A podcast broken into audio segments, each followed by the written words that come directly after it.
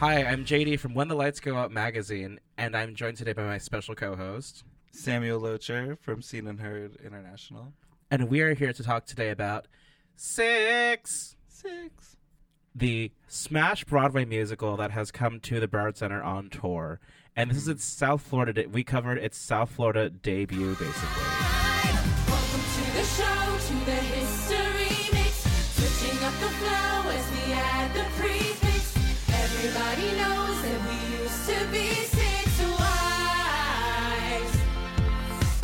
Yeah, it was my first time seeing it. Do you know I learned that it was it, it first debuted at the Edinburgh Fringe Festival? You said that's Did you know so? American. Yeah. Edinburgh. Edim- yeah, I'm not Scottish if you can't tell. Edinburgh. Yeah, Edinburgh. I think it's British. It's, it it's debuted Scottish. in Shrek Swamp. In Shrek at, Swamp. at the Shrek Fringe Film Festival. Donkey, why are you my ex-wife? I, I believe it was some students from Cambridge that created it. Yeah, Lucy Moss and Toby Marlow were both students at Cambridge. And Edinburgh Fringe Festival is like this crazy uh, theater festival where you can kind of just pitch whatever. Yeah. I want to like make a pilgrimage out one of these years because now they've got like a show that's like gone from this little. It's literally fringe in the name and Mhm. fringe in the kind of content they do. Yeah. So it's like such niche stuff Yeah. that it's like gets pitched there and then becomes these big productions and so this is like the original production is like super downplayed it's like them in like clothes that are like from h&m clearly Yeah. but then once they got pr- I don't uh, have the budget, right? it's it's it's student production it's Yeah. like no budget Yeah. and so now it's insane to see where this show has gone that have a tour on the west end that then became a west there now at the art over in london in the west end um, they've also been on the Bliss and Breakaway ships of the Norwegian cruise lines. Really? Yeah, it's like so interesting because it's like well, that's that's the funny thing about the show. Not to like cut you off or anything, but like you know, like you said, it comes from like this fringe festival, right? And the show absolutely 100% is a departure from a typical Broadway show. But how fringe is it really? Because I think it's a show that's really palatable to someone who maybe doesn't have any interest in Broadway. Like uh, when we went to see it, we brought our mutual friend that really doesn't like Broadway, oh no, but he loved this show. He oh yeah, because it's, a concert. It's a concert. It's, a It's, pop concert. ninety minutes, and which it's, is it's like funny. It's engaging. It's ninety minutes. There's no intermission. no intermission, and like set pieces are minimal. Yeah. There's not like the dialogue is super funny, and it just like really gets you engaged in it. Mhm. Um, and it gets you thinking about a lot of the historical ramifications behind it. Hmm. But it's just like, yeah, it's a concert. I think it works best as a concert, and that I think fundamentally is why I like this show. Hot top, uh, hot take. I like this show fundamentally better than Hamilton. Have you seen Hamilton? I haven't seen Hamilton, but I don't think Me I too, I'm poor. very much. well, I'm we have poor. tickets to see it soon. That is true. Yeah. Oh, there's also there's also like the Disney Plus version, which I just with the original I haven't seen cast and Lin Manuel Miranda croaking out his like last notes because he is not the strongest vocalist. Aw. You know it's fucked up with the Hamilton Pro Shot? Apparently, like uh, Leslie Odom Jr., who was going to, uh, who's won the Tony for playing Aaron Burnett, um, was almost not about to be in it because he asked the production for as much money as Aaron Tveit asked for to film Grease live. wow. Just to do, did you ever? Uh, it's I mean, is that that crazy though? Like, no, it's just asking for what you d- deserve Yeah. to be paid. yeah. Because the thing is, like, I mean, I like- is big. I've never seen Hamilton. I'm not expecting myself to like it all that much. Um, Because you actually know history. You can't deny the fact that it's insanely popular. You know? No, I walked to when I was on Broadway a few weeks ago. Um, I literally walked by the Richard Rodgers Theater, and across from it, they have an entire gift shop dedicated to Hamilton A. Hamilton gift shop. You've heard it here first, people. Hamilton gift shop. I got Hamilton my coworker a gift there because They probably she. sell Delta Eight there. I mean, I wish they did. I feel that show's three hours. I would need Delta Eight to get through a three-hour production like that. I made a mistake with the Delta Eight yesterday. I mean, clearly, that's the, that's for our next. We're totally not recording two episodes in one day. no, We're, double we're feature. We had two shows in one week. Why not? to tell the listeners. Six six is just ninety minutes. We saw six on Tuesday, October eleventh, my birthday. Yeah. It was the opening of it coming to South Florida. I, I think it's moving to Miami next week. Yes, the Arsht Um, Center. Yeah. So we saw six, and then We saw Little Shop last saw night. Little Shop of Horrors by Slow Burn Theater Company, Fort Lauderdale based. Correct. Yeah, it's a it's a very good like regional theater company. They always put So crazy productions. No, I was shocked by how good it was. Actually, Well, like I was expecting a lot less because it is regional. I think this is my first slow burn production I've ever seen, and I was really impressed. They did a great job. They did a really great job. I will say there's they did a production last season of Head Over Heels, which similarly reminded me of Six in a way, because I mean I've never seen Six in a smaller house. Mm. I think that Head Over Heels works fundamentally in a smaller house, but Six is kind of the opposite, where I think having a bigger house, even with a small cast of six people, Mhm. and then a backing band, like really plays to its strengths to feel like this massive pop concert. Yeah, Like, and also the state, the staging of it. There's not really not much in it. It's like a there's not much at all. There's a back, there's the lighting, Yeah, there's a light like show. this like Tudor esque like room divider situation going on, but the room it's actually LED lights. Oh yeah, there's so much kinetic energy into it. That's like Yeah, they, that combined with the dance because I think that it's not. I wouldn't call it a dance show, but there's a the dance in it, um, which is it just has so much.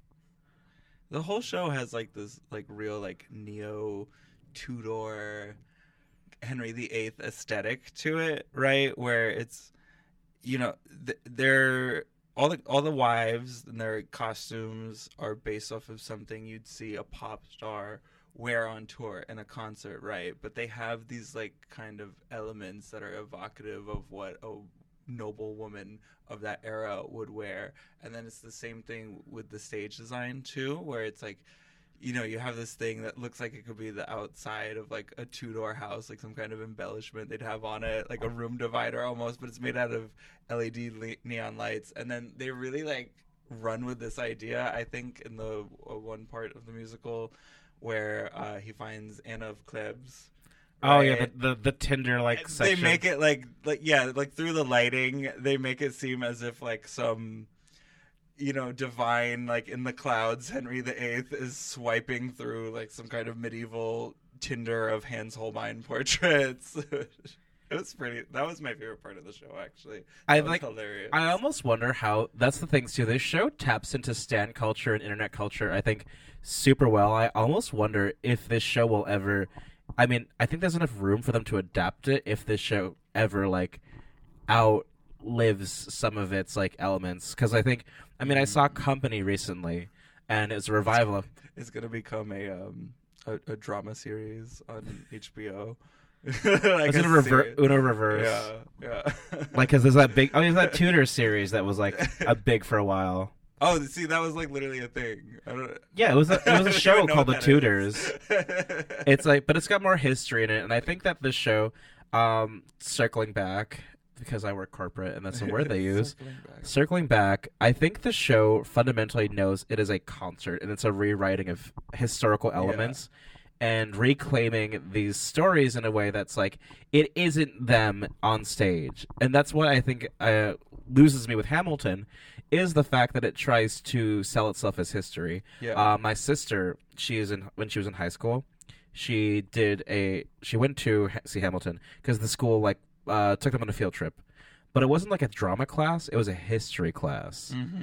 and there's a whole to do about it. Like these kids want to tell and show, and I think because and Hamilton, I mean, teaches. I mean, it's based off the Ron Chernow like one singular uh, source material, which is Ron Chernow, who like writes very glaringly uh, revisionist versions of history, like saying the Schuyler sisters were abolitionists, which in reality they weren't. There's no evidence to support that the Schuyler they had personal slaves. They were not abolitionists Yeah. and that's the thing with like I think writing about the Tudors is like could be very dicey because I think monarchy, especially now, especially after Queen Lizzie has passed, um, isn't probably looked at in the most favorable light. Yeah, not not I mean, especially like us being from the United States, like we don't. We, I think that's the thing when they translated the show over. Yeah. I mean, one thing about the show. Okay, like let's talk about like Hamilton and a history class going to see Hamilton instead of a drama class, right? Like if you have the right history teacher, I think Hamilton can be a really fun and engaging way to teach history. But you need to point out a lot of like the historical inaccuracies about it, and it's a good way to teach kind of like critical thinking skills when it comes to taking into account the actual history of what happened, right? Sometimes like which isn't this, you know, sterilized history we get taught in a push in high school. Even now Right. in like Florida, because we're from Florida, Yeah, where it's like we're about to like gut history textbooks for being uh, teaching too woke history. yeah, too too accurate. Yeah, exactly. Too accurate history. Um, but I do think this is actually something like on the inverse that Six does really well, where kind of like the whole like mission statement of Six is we want we're not going to talk about Henry VIII. Henry VIII isn't even in the musical. We're going to talk about the six wives because you know historically it's his story. History is told by men, and the women are just kind of swept under the rug in history. And you know, with a few exceptions, that's largely true. And some of the women that we get taught of this era that we get to learn about are the six wives of Henry VIII. And even right? then, you mostly learn just about like Anne Boleyn. And, exactly. And we just know them because they were the wives of Henry VIII. And, you know, about whether or not the show could, like, evolve into something else, I think it'd be kind of difficult because we don't have all that source material. And that's something that the musical itself makes fun of, where eh, for some of the wives, we she liked sewing and religion, and you know what I mean. Like, Like you know, there's not all that like, much, so much. known by them or known about them. So, um, that that's one of the great things I like about Six, though, was that it it does want to honor these women and maybe help us think about them from a different perspective. Um, like a lot of people have the misconception that they were all just murdered. Oh And yeah, that didn't happen. And Only had two. three. Anne Boleyn had three tits, and she uh, slept with her cousin, which was not true at all. Not true either, It was just uh, as far as we know. well, as far as we know. But I mean, I feel like the portraits would have told us that. right, exact. Come on, Hans Holbein. Yeah, he's Hans like Holbein. he has a whole series of portraits about her. Come on now. Yeah. It's like oh, that's the thing I have to. I think at the the Louvre, I think has a portrait of Han- Hans Holbein. I Let's love that she had like this gangster ass like B chain though. Like Oh yeah. like she she walked so rappers could run. Like honestly. the, like, her she giant started- B chain Her and her B choker chain, bad bitch. B the B is for bad bitch, not Boleyn. and bad bitch Boleyn. Yeah. I mean, you have to be to like dissolve the Catholic Church from the Church of It's England. really, you know, honestly, I feel like they didn't give her enough props. Like they, they acted like that was gonna happen anyways. You know, this woman's really changed history. For like m- many thousands of people died because Henry VIII decided to break away from the Catholic Church. oh you know, really? it's part of what le- legitimized the Protestant Reformation. Many wars were fought over this issue, and even today, culturally, there's huge divides between Protestants and Catholics, and you know, one of the reasons why he had, to, which they even mentioned in the Tinder scene in the musical, why he had to uh, go with someone from the Holy Roman Empire, someone who was a Protestant, like An- Anna Cleves. I think she was a Lutheran, which obviously they weren't Lutherans in uh in England, but those were kind of like the only Protestants at the time. You know, like had- non-Catholic people in Yeah. like the whole of like the Europe. yeah yeah, yeah. and it's interesting. Uh, it's like yeah, there's so much historical context behind that, and I think that the show is fundamentally knows it's so much to dive into all of that. Yeah. like is even like uh, they mentioned like Mary, uh, the baby Mary, but it's like Ma- Bloody Mary's reign, Yeah. and then Queen Elizabeth, uh, from Anne Boleyn. Yeah, a lot of Easter eggs for the history nerds in there. With that being said, though, before we get off six, who is your favorite queen? I'm an Anne Boleyn stan. Mean, Partially you do have because- the necklace. I did have the necklace, and I saw on Broadway the very first time I saw it. I saw, um, oh my god, what's her name? Google, help me. Six. Andrea Macasaet. Hmm. She she's this like Filipino actress from Canada who like they like had her come down to play Anne Boleyn, and she no shade to the actress who we saw on tour, Jasmine, uh, uh, to the actress we saw, uh, Storm Lever. She's really good. Uh, Mhm. But I just love the acting choices Andrea Macasaet makes on stage. Like she goes way more punky and more comedy with the with the role because there's a lot of comedy in that part. Um, but this night, uh, this show, I truly liked Jasmine Forsberg as Jane Seymour. Yeah. I I know you don't like. I know the ballad brings the show to a crawl, Yeah. but like she made so She many. She made so many acting choices that were just like powerful. It's like Yeah.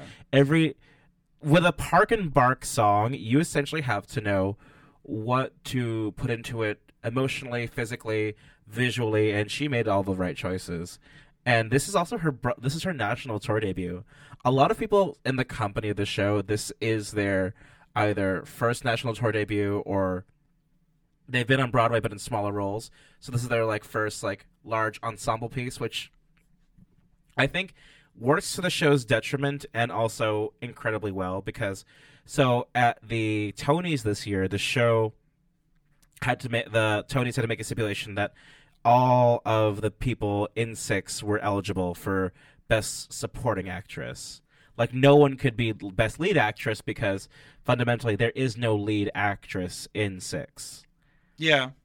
like because it is an ensemble piece which kind of brings the discourse like should there be an award for like best ensemble because a lot of shows now we're seeing are like more ensemble driven like company uh six uh Mhm. a strange loop Yeah. really ensemble driven there's not really as much of like the days of like you know uh uh The leading lady. leading lady like a glenn close in uh sunset boulevard Mhm. kind of thing. It's not as like it's not as prevalent these days because um also I think especially with COVID.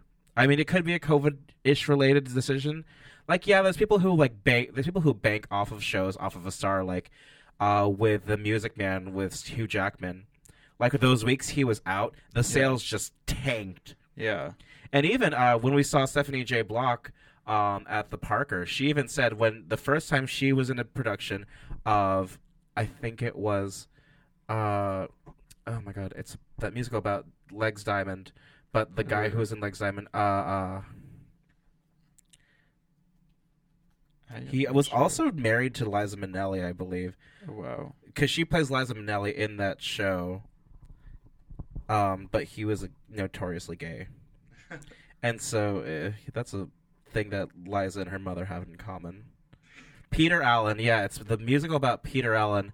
Uh, for the time when Peter Allen was in the, uh, or when Hugh Jackman was playing Peter Allen in that show, basically they paid out the cast and said, "Take a vacation," because I Oh think wow. because uh, Hugh Jackman had a prior film engagement, and so they were just like, "We're not going to make any money," because the only thing is when you They rely want to on come see Hugh Jackman. they're not even in the the current the now closing in January Music Man. Yeah. Uh, you literally see like Hugh Jackman, Sutton Foster, and then right below it the Music Man, Yeah. and it's in a smaller font, and it's like.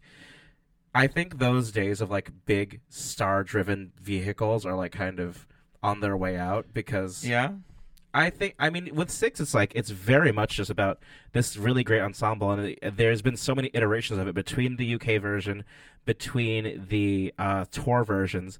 Like this is probably like the fifth or sixth company that's done six. Yeah. I don't think I think they're always going to continue to happen though. You know why? Because I don't think as lucrative as they probably can be for the the big name celebrities that take part in shows like that.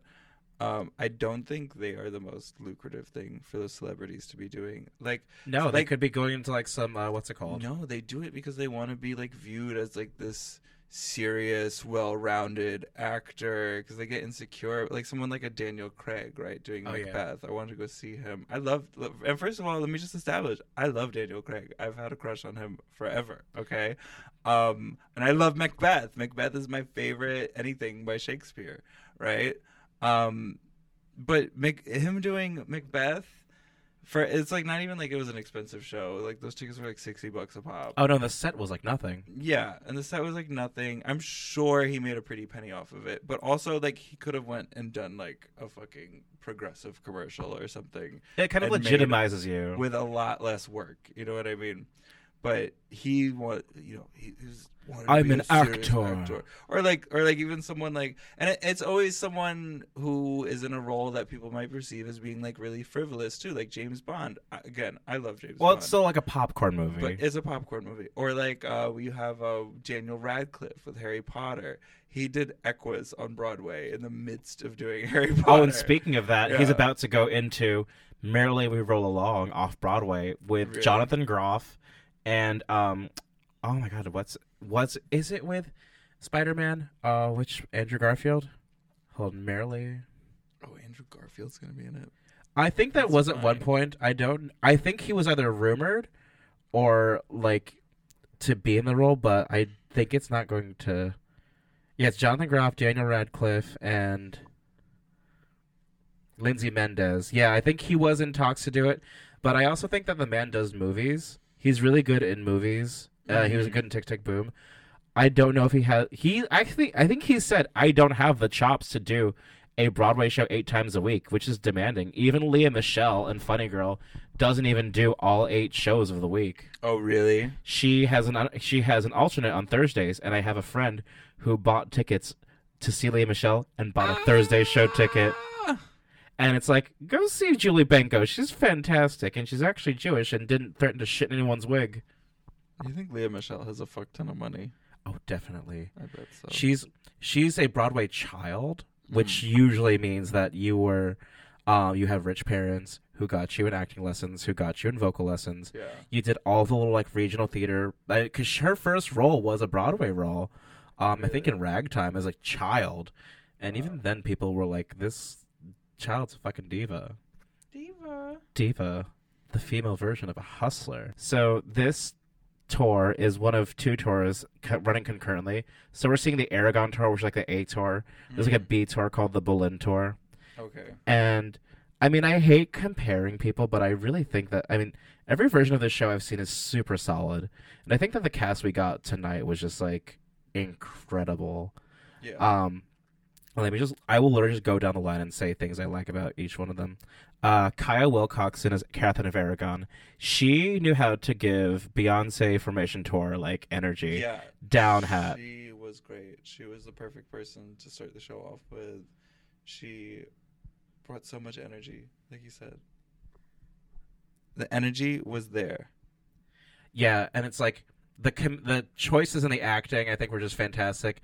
I think she's got the vocals because the thing is like the the show throws in like a little riff for each queen that's like different for each performer. So seeing Adriana Hicks do it, and then now seeing Khaila Wilcoxon do it, and I saw her before in one of my favorite musicals. This is the first show I saw after the lockdown. Um, Hadestown. Yeah. She was one of the workers in Hadestown. Really? Oh my god, Hades! You're gonna love Hadestown Yeah. We have to see when we when we do it when we cover it it is this beautiful show that's got this like anti-capitalist message about like coming together um it's based on greek mythology too Oh yeah. it's about the orpheus and eurydice myth Oh. oh i, I won't spoil too much it's just so good excited. but the ensemble in that show works so super well, and I think that's why she works so well in Six, is the fact that working in Hadestown, basically being like not the lead, uh, kind of the lead roles in some way, but the ensemble of Hadestown has to work so much as a cohesive unit that here it's just like um, Storm Lever as Anne Boleyn.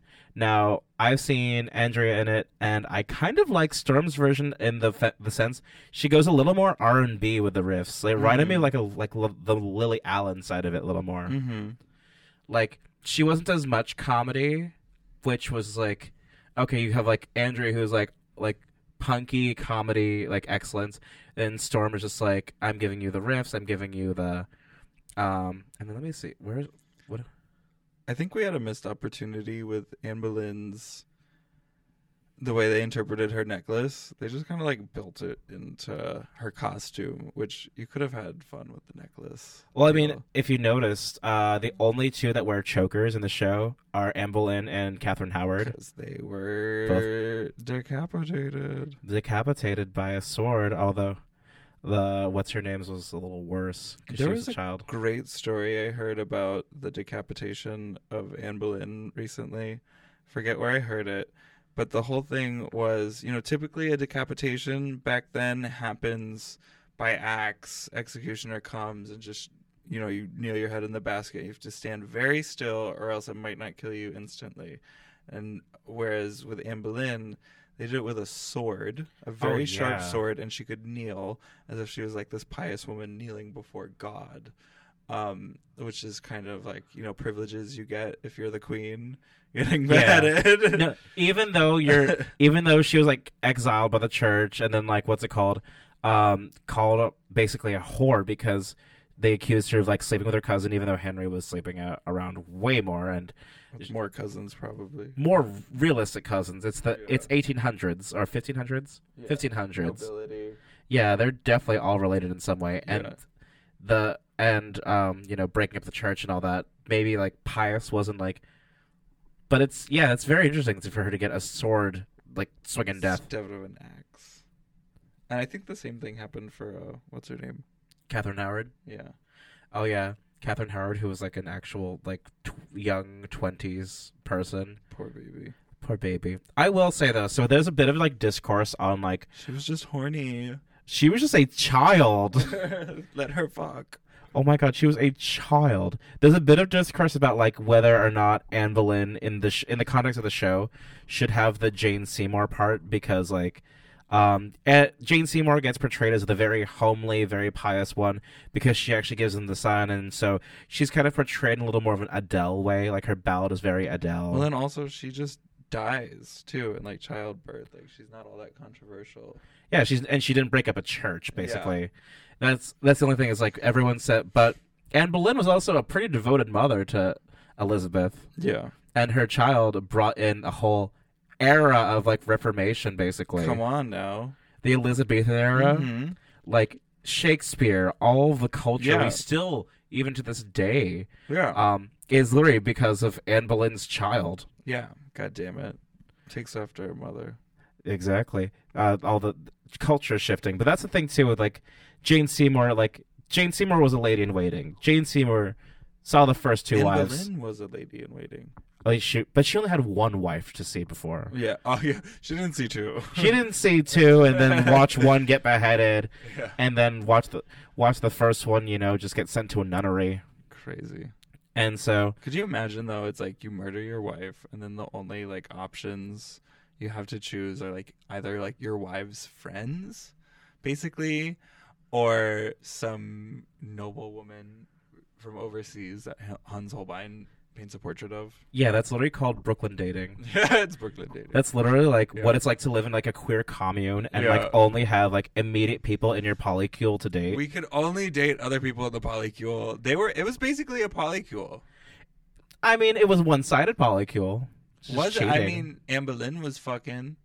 i um, mean yeah but she got beheaded fucking- for it you know who was fucking Anne of Cleves? Anne of cleves That got was- the best role That was my favorite queen. Oh my god, uh, Olivia Donalson is Anna of Cleves. She, I think, like in the show, they write her her like, motivation as like Nicki Minaj. yeah. Uh, but I honestly Rihanna. Rihanna, and I'm like, I kind of got. I mean, I'm also a big person, uh, but uh, I also saw a lot of Lizzo in her performance. for sure. Because just, the, the house music was also like uh, a like a harpsichord version of Truth Hurts. yeah, yeah. There was that. She was really animated though. I think that's like where the Nicki Minaj inspiration comes from. The the kind of like hand on your hip. yeah. Oh god, that's true. But I, I see where you get the like the the kind of Lizzo vibes. She has, like, a Um, she's, like, brashness about um, her. Yeah, like an empowered woman who ain't gonna take shit from no one. Just 'Cause she got the best living- deal. Yeah, she did. Living life on her own terms in a in Richmond, the palace. You know, good for her. Yeah, that's she like was my favorite. If I had to be any of them, I'm Oh, her. Yeah, in real life. If you had to be them, her. yeah, Because that's the thing. She has, she gets to die of like natural causes. and just live like and do what she wants and like cause drama on the court, like when she comes through to like turn a look, you know. That is true. Oh yeah. Oh my god, the reveal Yeah, the reveal in the Oh. in the I noticed in the intro because I did I've seen the show enough times now.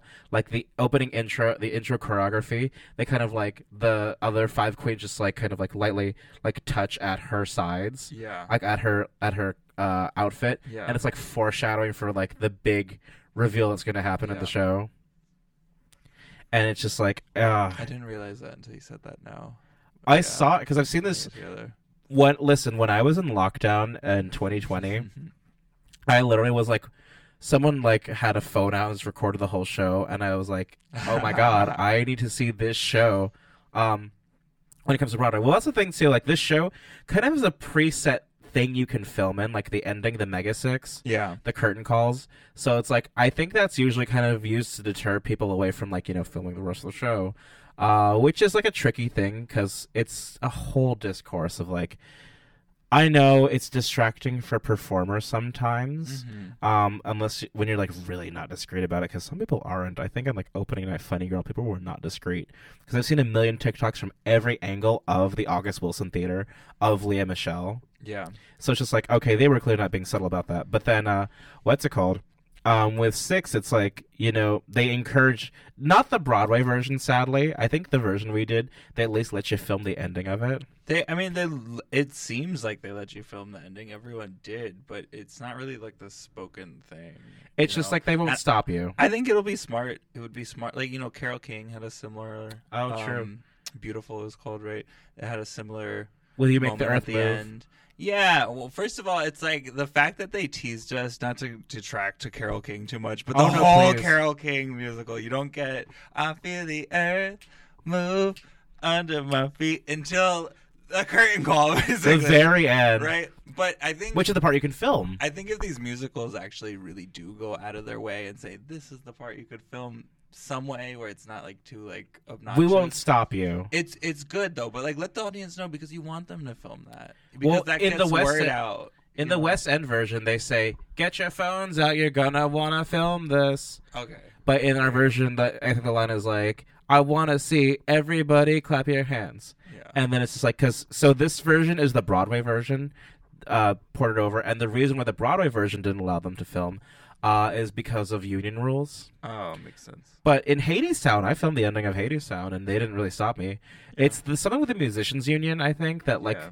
the musicians union, uh, which is another thing too. So the union, the equity, and the musicians union in Broadway, they made two big changes from the West End production. So one, you can't film the Mega Six on Broadway, but people do. I've seen, I've seen enough people like film it. You just like hold a phone right at your chest, and you have like seats that are like just good enough. You can like angle down.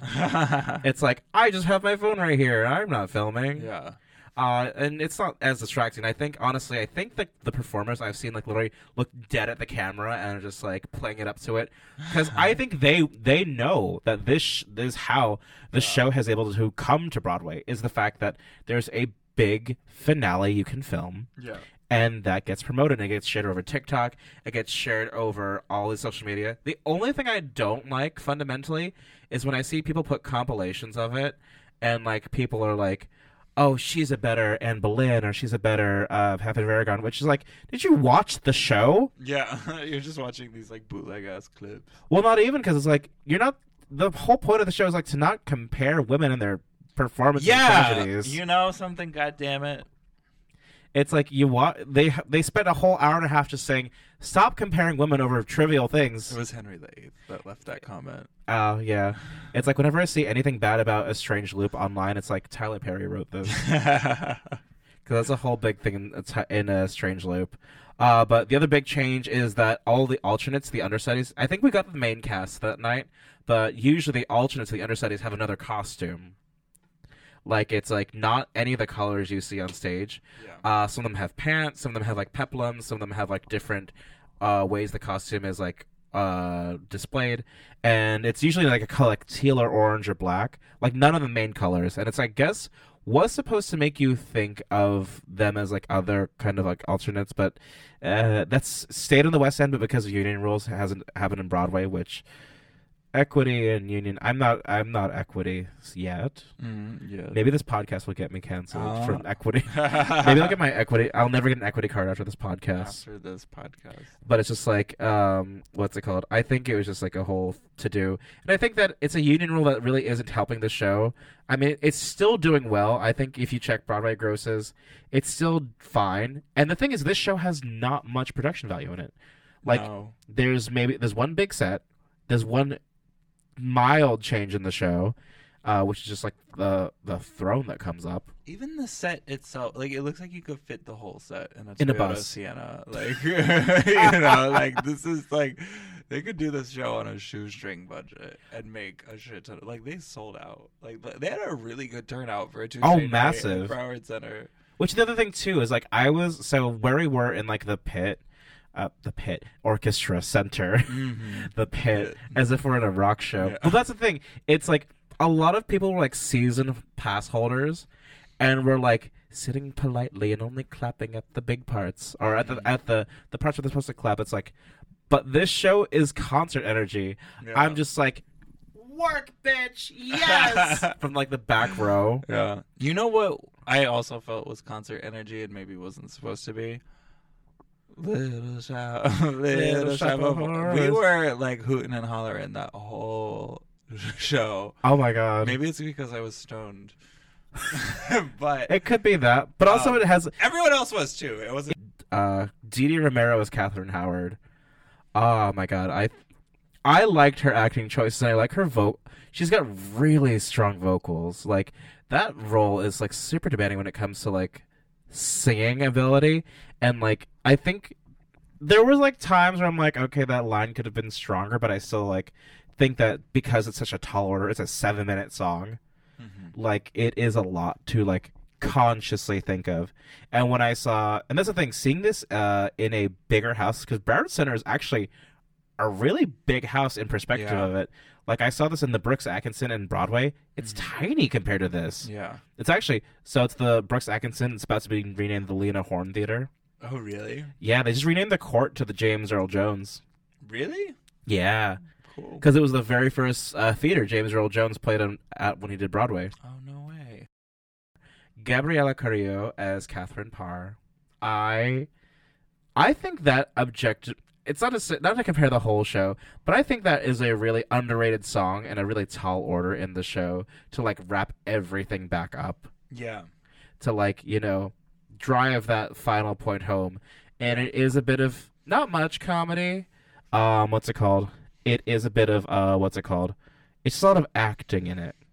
I wonder how true that story is too about her being A writer, or then in love with someone else. oh, with her first husband. Yeah. I think that's pretty open knowledge, honestly. Yeah. Like, uh, I think it's pretty well reported It's on. like if the king wants to marry you, you have no choice. I mean, it's just like survival. Uh, I think it's like back then it was a survival tactic because, Yeah. uh, I mean, women weren't exactly respected in this Imagine time the period. king just takes your fucking girl. Well, uh, yeah, because I think, and he had him executed. I think. Re- terrible. Uh, that's what he did with the first. This King Henry VIII guy, like, where does he get off? You know, no respect for nothing. It and all these women. That's how he attempts to get off. Terrible. Or the Pope, just n- nothing. He what's Bad it called? news.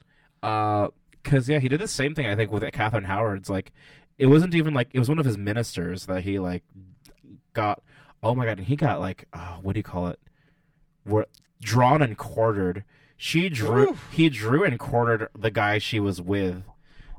Terrible. It's like it, and And back that's why it's like, you know, being killed with the sword was so merciful, right? Like, people were getting drawn and, and quartered and, and, or like tar feathered and shit, you know, like. Does tar and feather kill you, or is this a slow way to It die? kills you.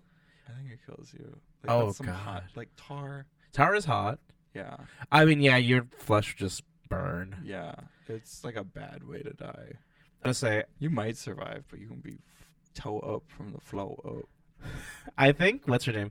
Catherine Parr. I'm pretty sure did survive. I mean, she's the survival one. Mm-hmm. but she didn't die. She died kind of soon after him. She lived for a couple years with her with her like next husband, and then like she eventually just like died. Yeah. Well, because that's the thing. When he, the mo- the, I think the mo- that era of the monarchy died with him, then it was kind of disputed for a while between Mary and Elizabeth, Mhm. and then the son, the the Jane's. J- I remember forgot Jane Seymour actually gave him the son It- Edward. It'd be funny if they did like a remake of, of Six, like for TV, and they do it Flava of Love style, where King Henry the Eighth is Flava Flav, and all the New York wives- is de- oh Evelyn is definitely the New York character. yeah, that'd be great.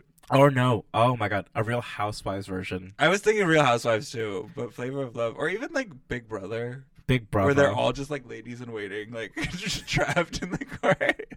they can't leave the court because honestly, that was probably that was like Big Brother before Big Brother to be a lady in waiting. Oh, it's true because you're kind of just like You can't really leave, right? waiting Other for someone to like- leave the house. Like they know about you on the outside.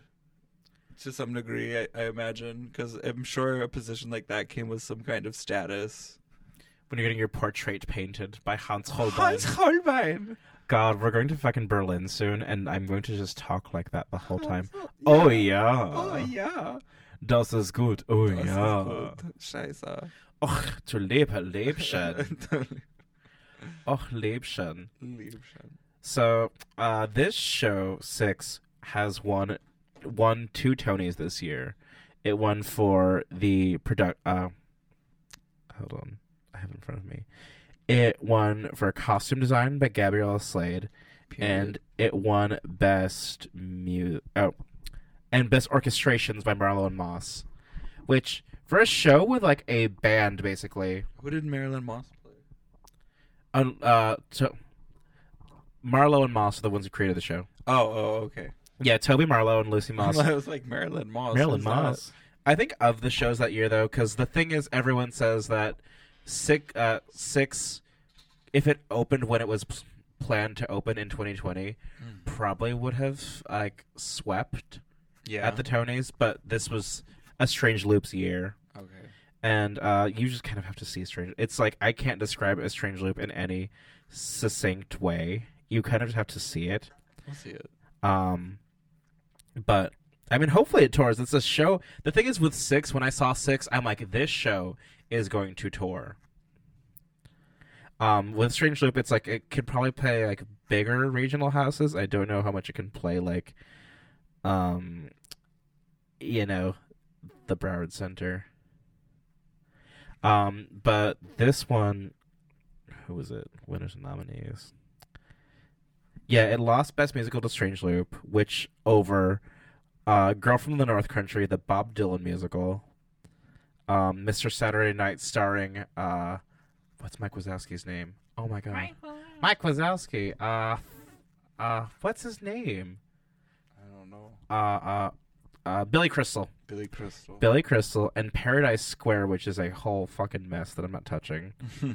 It's they should have never let what's his name back into Broadway. Um, Garth Drabinsky, who's a producer on it, for already scamming producers already. oh yeah. Um, where's it? Oh yeah. So this show won Best Costume Design over Caroline, or Change, Paradise Square, Diana for William Ivey Long, uh, The Music Man, and MJ. I think this show object has some of my favorite costume design. It was great. It's just like I actually got to see the costumes up close in 2021 when they had a costume exhibit, and you see all the little like Uh-huh. nuances and details of it. Yeah. I think that they are using like holographic textures and peplums and like leather. Mm-hmm. It's such a smart storytelling way of like using uh even like on the I love the boots. the boots the house Boots the house down. custom LaDucas oh really? custom LaDucas that are hand stoned by the the designers Wow. um what's it called um there's a there's a th- speaking of tudor architecture apparently in the actual designs of some of the outfits like the jane seymour outfit has like the corset on it is supposed to re- resemble like tudor arches Yeah. and like tudor crosses basically Yeah. and it's like so smart how she puts so much into that design Yeah. On top of like making them like really almost like I want to say like mascots in a way because it's like they're each represented by a singular color. Like Anne has the green sleeves, um, Yeah. Catherine of Aragon gold royalty, uh, Mhm. and has that formation tour look to it. Yeah. Um, Catherine Howard with the the pink. I think just works for it because it's like a hot magenta pink, and she's and especially with the ponytail, like the high pony, He's giving us Arianka. giving Arianka, Arianka. very calculated. And I, I think one of my favorite choices in the show to make her specifically based off Ariana Grande and Britney. I mean, even now in the Free Britney era, Mm. it's like that song is very Britney. Ahead of its time. They were trying to tell us something. We all knew. I- we all knew. I didn't know. We knew. In 2019, we knew. We knew something. okay, in 2019, Something yeah. was amish. Get a mish. or are they more? Are they, I thought they were Mormon. Or you know, not Mormon. Uh, uh, what are they? They're just I Mennonites, ah. different religion, but different religion. it's a what's it called? It's like Amish. the Amish.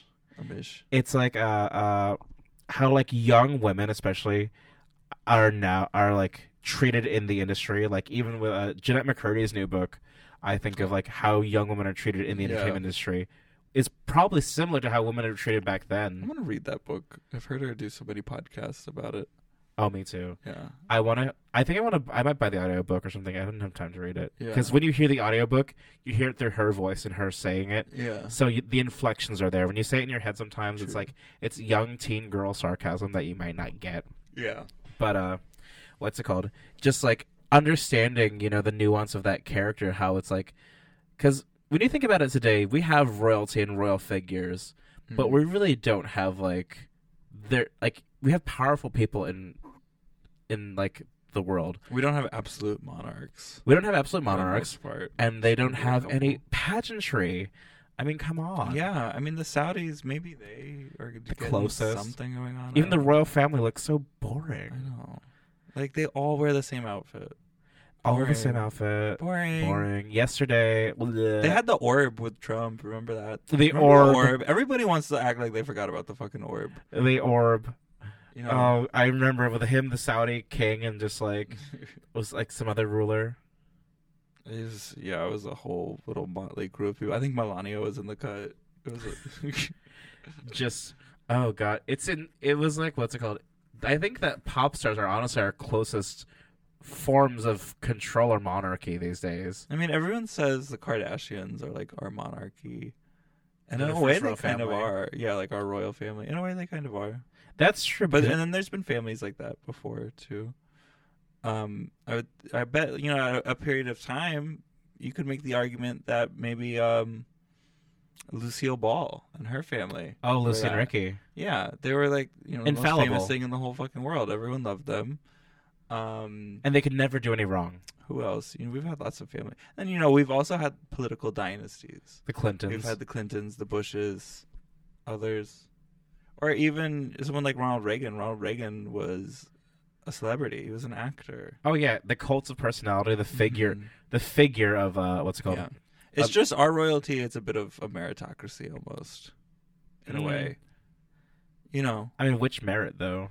Well, you have to work your way up to like this kind of extreme level of fame and notoriety and influence. Like they come in Which- come in with a preset audience. Yeah, and it's not like, you know, it's like the Kardashians obviously weren't born uh as the Kardashians today, right? They might have been, Mhm. had, you know, a nice like McMansion in Calabasas and you know, they didn't they didn't start with the odds stacked against them, it's for sure. But you know, it, they're not like someone like Queen Elizabeth who was just born to be royal. Oh, that's you true. know? And a lot of these, I mean, a lot of the marriages I think occurred because of like political dynasties, like saying this is a smart move, Yeah. like to choose to go with one, um, to align with one country or the other. I think like that was the thing with like when he divorced Catherine of Aragon, it kind of put relations with them in Spain on like Yeah. uh, on like thin ice for a while. Yeah, definitely. Well, and then also like they were Catholic, like they weren't on board with the let's separate from the Pope train. That's why he ended up with, like we said before, like Anna of Cleves, who wasn't Catholic. She was Lutheran. She was Protestant. Oh, true. And she was like the first one he like looked outside of you know women that were just in the castle already. Friends of his wives. Seriously, oh god, imagine that in like actual. Li- I- that kind of is like a Kardashian episode. It is, you know, like Tyga. Tyga's basically a lady in waiting. oh my god. like, or or Blac Chyna. Blac Chyna. Blac Chyna is a lady. Blac Chyna had a baby with Tyga, and then had a baby with Rob Kardashian. Tell me she is not a messy lady in waiting. She's the Jane Seymour of the show. You know, and you know maybe there's a bit of you know meritocracy with becoming a royal if you know someone like um. What's her name? The long, the the young girl. Her dad helped her become a lady in waiting. Oh, uh, Catherine Howard. Yeah, Catherine. You know, so maybe things aren't so different. Blac Chyna came off the streets of D.C. out of a strip club in Miami into Calabasas, girl. And that's the same thing. I love that comparison. It's just the same way as Catherine Howard becoming a, royal Exactly. at like 12 years old. She studied music. Okay, Blac Chyna was in Tyga music videos. She was a video different. girl? She was a video vixen. Oh, I didn't know that. She was. I think the only way She was get... a stripper. Tell Tyga, looking for a bitch called Blac Chyna. I love them strippers. 2 Chainz featuring Nicki Minaj. I don't know. long before she met a Kardashian. Oh my god, really? Yeah. Mhm. I always wonder how she got famous. Yeah. Well, now you know. Is that it? Oh god. right here in Miami. Right as a video girl. Or Drake has a song where he goes, "Tell Chyna it'd be worth the flight" because he's in like Houston and wants Chyna to fly out from Miami. Get on that first Spirit Yeah. flight out. Yeah, she's an inspiration to me as someone who um, has lived significant portions of my life in DC and Miami. um, I look up to her a lot. Yeah. She's and that's the, the cult of Angela, personality. which is her name, Angela. It's also Angela? my sister's name. That's her real name. yeah, her name's Angela. That's what Wendy Williams refers to her as. Oh my god. Yeah. How you doing? How you doing? How you doing? We love you, Wendy. Can't wait for Rest your in peace, podcast to come out. Oh my lord. I that's gonna be a mess when that happens. It's going. It's either going to be just like boring and. Or it's going to be like the best podcast ever. I think it's going to be messy and exciting, and I It's think just like- it has to be messy and exciting. depending on who produces it. Depending, but depending on who she can get on. That too. You know. Honestly, she just talks half the time. That's the thing. People loved her show more for like her hot topics and just her talking. It wasn't even like about the guests. It was just her Yeah, talking. Yeah. But I could see Wendy doing like some really like sensational long form interviews on a po- on her podcast. Oh yeah. Yeah. Uh, let me circle back one more time. Um, so six also won best original score for musical and music and or lyrics written for the theater. Uh, that was for Toby Marlow and Lucy Moss, the origi- the original duo that wrote the whole show, uh, in college, and that won over Strange Loop, Michael R. Jackson, Flying Over Sunset, Tom Kitt, Mr. Saturday Night, Jason Robert Brown, and Paradise Square. And so these like Jason Robert Brown, Tom Kitt, massive names in the Broadway industry, and I think that it's like these two kind of outsiders just like really are so, like I think they've nailed their way into the sh- into the Broadway ethos, and it's a thing now. I think that people are seeing with like shows that transfer from the West End on to Broadway are like safe bets almost. Like Cats open that way. Mm-hmm. Les Mis started in London. Yeah. Matilda started in London. Um, I think it's a very allegedly it's a safe thing. Yeah. I'm trying to see what else is open this season. The thing is, we're like kind of right now. It's October, so it's the middle of the season, basically. Like shows are announcing closures, and big new ones are about to announce. Yeah. So like, we have Beetlejuice closing, Phantom of the fucking Opera closing. Rest in peace. I never thought that show would close, but it's probably going to be the cheap version they're bringing back. Yeah. Um, and uh, yeah, Music Man. That's like it disgusted me to think of that production and Mhm. Scott Rudin. Well, who was gonna take his place? Hugh That's a- That's the thing. I think that they were like, it would be too much to find someone that like would keep the show running, and just said, let's just close it. yeah. It's like, and that's the thing. I don't know if they ever made their money back with that show, or if they will, uh, because Hugh Jackman must not come cheap. Yeah, that show was selling out a million dollars or so every night, Crazy. but it's like I still don't even think that was enough because the Winter Garden is a big place. Yeah. and it was a big lavish production and i think that's why i mean it's what keeps six running so well is the fact that there is just minimal things you need to keep this show running Fit the whole thing in a Toyota Sienna. you can fit in toyota sienna you can perform it on a on a And by Box. the way, not that that's a bad thing. No, I think that's the thing too. What I'm seeing with like a lot of shows, like especially on Broadway right now, uh, between A Strange Loop and Six, and a lot of these big winning shows, is a lot of minimalist direction. I think the only real show I've seen on Broadway this past season that I could call arguably maximalist is Company, uh, because Company has these like big moving sets every scene. It has like performers popping in and up and out of like lifts and like yeah. um, I think that we haven't. The mega musical is like kind of taking a snooze right now. I mean, Wicked is still there, Yeah. but like Anastasia of Beverly Hills was, was they were doing something. the tour ver- the thing is, we saw the tour version of Anastasia. It was terrible. I I I liked the movie too much. I don't know who that was for. I I always try and say that there's a there's a movie for everyone, but I think that I just don't understand why Rasputin wasn't in it. because they try to go historical realism with the show, and I think that yeah. historical realism on Broadway is clearly not working. There's obviously no room for it. God damn it! We want Hamilton. We want Six. We want like Les Mis is not historical, No. historically accurate to anything. no. It's just like a general story about like the French Revolution. It, it well the funny thing is it's like the French Revolution not to go on a sidetrack too too much right now but it's like the French Revolution is not like the American Revolution that uh, I think a lot of us here in the United States Romanticize. Uh, well and like we try and relate it to where it's like the, the, American Revolution was this thing that had a beginning middle and end right Mhm. and consequences that we live with today because of it. French Revolution was messy. First of all, there was like two or three basically. We have the whole Napoleonic era in between, you know, and um Les Mis doesn't do a good enough job of like because they can't. It's not a history lesson. No. It's a it's a musical. You know what I mean? But if you're not like really familiar with the extremely complicated French Revolution, like a history nerd like myself might be, you're gonna just come at it with this kind of American sens- sensibility, like, oh, it's just like us. They're fighting for their freedom. Populist uprising. Oh, they're upset. There's no bread. You Oh, yeah. But it, it, was, it was very different than that. oh yeah, the and even then with Hamilton, like the way that show is kind of presented as like American exceptionalism. Yeah. You know, like um, immigrants, we get the job done is a line that sits very different.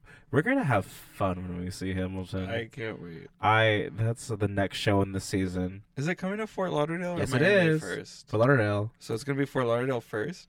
Yeah. All these shows are coming to Fort Lauderdale first. Yeah, actually, I think I have a way to end this podcast. Let's go over the season. Let's go over. Let's let's like do a smasher pass of this season in Broadway in Fort Lauderdale. Hamilton's definite smash. That's November, right? Oh yeah. So let's see. Six the musical, smash. Smash. Obvious smash. Fantastic, incredible. Um, I think if you don't even like theater, if you just Yeah. like want an entertaining so evening, short. That's like a fun evening out. Yeah. oh yeah, you can get to dinner before the reasonable time. Yeah. You know that's the problem with a lot of them. That's yeah, three hour shows that just go Yeah. f- way too long.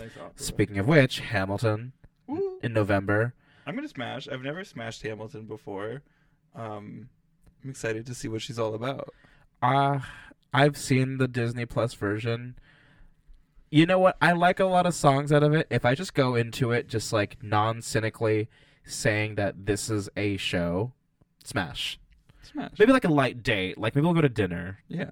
I maybe not a full smash. We'll go to dinner. No, I'm not. We're not going on a date. It's just gonna be a hookup. It's Yeah. it's gonna be Not even as well. That's that's a smash. smash. It's just a smash. This is like a, a light smash. Uh, Yeah. January thirteenth to fifteenth, Riverdance. yeah. Smash. Did you do your twenty three and me? And you've got some Irish in you. No. No. Not I- I a didn't- single bit of Irish. You know, I don't want to say smash. I don't. I think it'll be fun. I'm gonna go. It'll be. I mean, it'll be I just. It's hard to get excited about. I guess. It is. I'm not really into dance shows. Yeah. But I- you know, maybe we'll go and it'll be the best fucking thing ever. I'm gonna go. go into it with It's some pints of. Guinness. Yeah, come on now, god damn it. It's like it'll be the rowdy. This, it'll be the proper Broward Center. Will just go like loaded on pints of Guinness. Imagine like the Irish food they have. Haggis. Haggis. What are they gonna have for Hamilton? What's the food? They always do like thematic food. Oh yeah, the like Broward Center buffet. Like I think Mean Girls was like uh what's it called the buffet in the intermezzo lounge was like a sca- cafeteria food. Yeah. They like Spanish food from another show. Mm-hmm. Um, they've got to have some haggis, corned beef. Uh, January seventeenth to nineteenth, so like days after that, Tina Turner the musical, Smash. smash. It's I gonna love be a Tina. fun time regardless. Yeah. Oh god, I'm not. I I love Tina. Not that Tina. I am a Tina queen. Let me tell you something. Are you a Tina Turner? I'm gonna go to Twist and uh, Rolling, rolling on the river. yeah, Tina Queens all day. All the Tina Queens. Oh Yeah. well, it's Broward. They're gonna go to. uh The- Left a good job Uh, down in the, the city. They're turning Tina over at the Manor yeah, yeah, yeah. We're gonna do it because yeah. it's Broward Center. We're going to the, we're going to the manor after we do Tina Yeah, we're Yeah. doing Tina. and going to the manor. Okay, Um, typical Tuesday night. I gotta say it was like two. Tina live your life. Tuesdays. Stop! You're gonna give Manor ideas. Um, they're not open the that night of gay the club week. in South Florida that starts Tina Tuesdays wins. Okay, that's all What- I'm saying. oh my, legally, I don't know if anyone can encourage that, but But it's a it'll be. Tina Turner themed. What do you mean?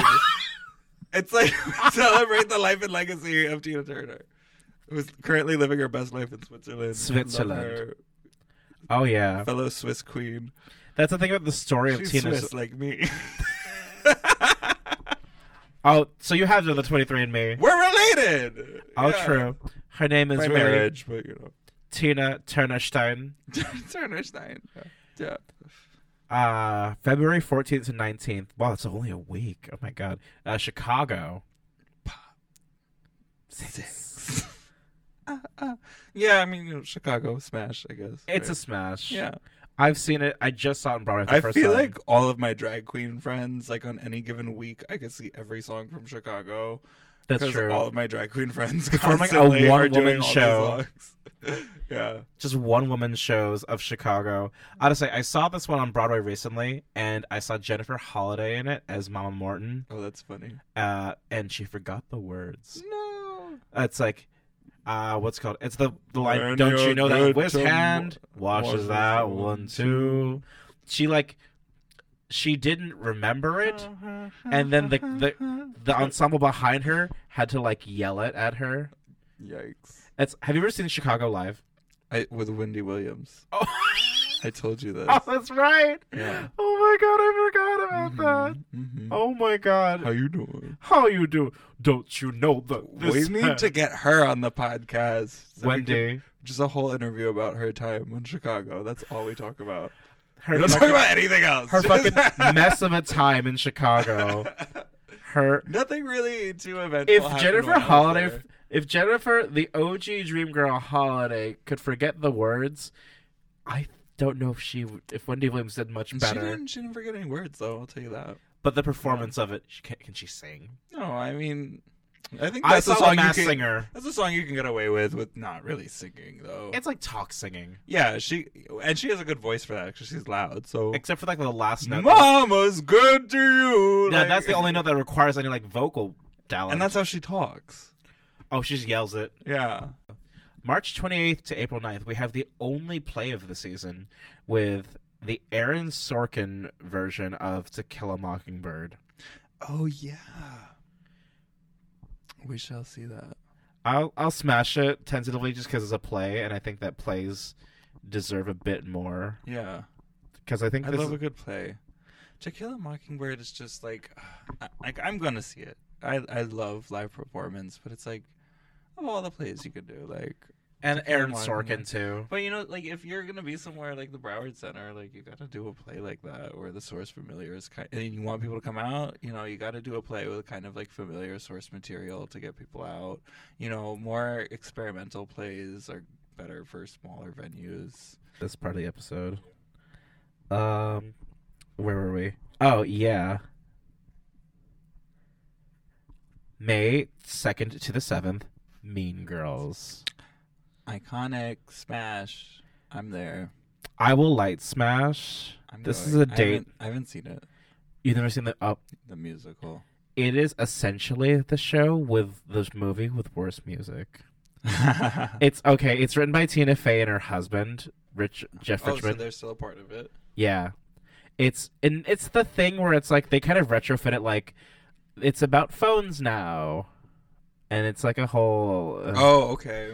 It's like they kind of try and update it a little for like the new audiences, but I'm just like, did this need to exist? It's so funny because that movie it came out like what, like 2005. 2005. Yeah. If they had just waited three, four years to come out with that movie, it would have been completely inundated with cell phones and maybe even social media. You know, in a way, like it, it, it really hark that that movie, Mean Girls, like harkens back. It's a to, cat. It's a snapshot in time. yeah, it is. It was like right on the cusp. And it's like it's the thing with movicals is just like, you know, do you have anything new to say about this? And I guess they try and like justify it by like the phone thing, um, and cyberbullying.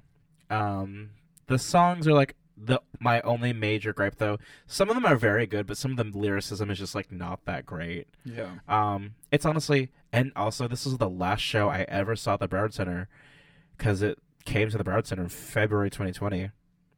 Wow. Like I remember for the longest time, I would drive by the Broward Center uh, during lockdown, and I would just see the theater still have like faded Mean Girls stickers over the all, all over the marquee. And I'm like, oh god. It's like it's like whenever like you like you're in like a post-apocalyptic like video game or like a movie and they like show you like you know what were the values of the old world Yeah. it's like Yeah. Mean Girls the musical. our values, yeah, our old world values. it's like the things that you would unlock in like a post-apocalyptic video game. That's funny. Shout out to the fucking Broward Center. Everyone there is so nice. Oh, it's so nice. All the volunteers, so nice. Last night when I was walking into a little shop, there's a lady at the security. She was like, "You come to every show." I'm like, "You're right, I do." I do. she's like, but then on the way about, she's like, "You must have a lot of money." I'm like, "I don't. Only if you knew. I'm just a writer. I'm a homely little writer that writes my little pieces about trite things like Yeah. musical theater." No, I'm kidding. Yeah. Yeah. And last show for the season, June 13th to 25th, Beetlejuice the musical.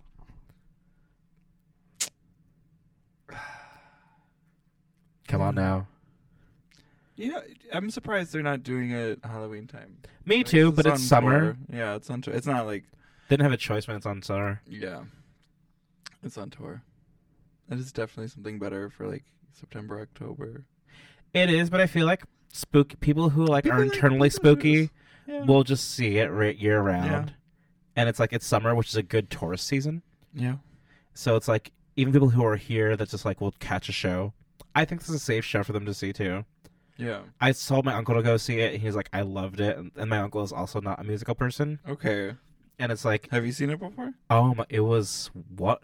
It's so good? right before Mean Girls, the other last show I saw, the last show I saw on Broadway before the shutdown was Beetlejuice on Broadway. Interesting. It's honestly, and I say this with like full with my chest, uh, Beetlejuice is the show that got me back into musical theater because I saw Wow. the the Tony Awards in It 2020. reminded you so much of your drag. A little bit. but it's just like what's it called? It was more the. I mean, yeah, I had done the numbers from the show. Uh, I sat on TikTok all the time, yeah. and the fact that it's just like uh, the Tony Awards performance was like the one that got me because it's like Alex Brightman doing that voice is just like insane. Although he will not be on the tour.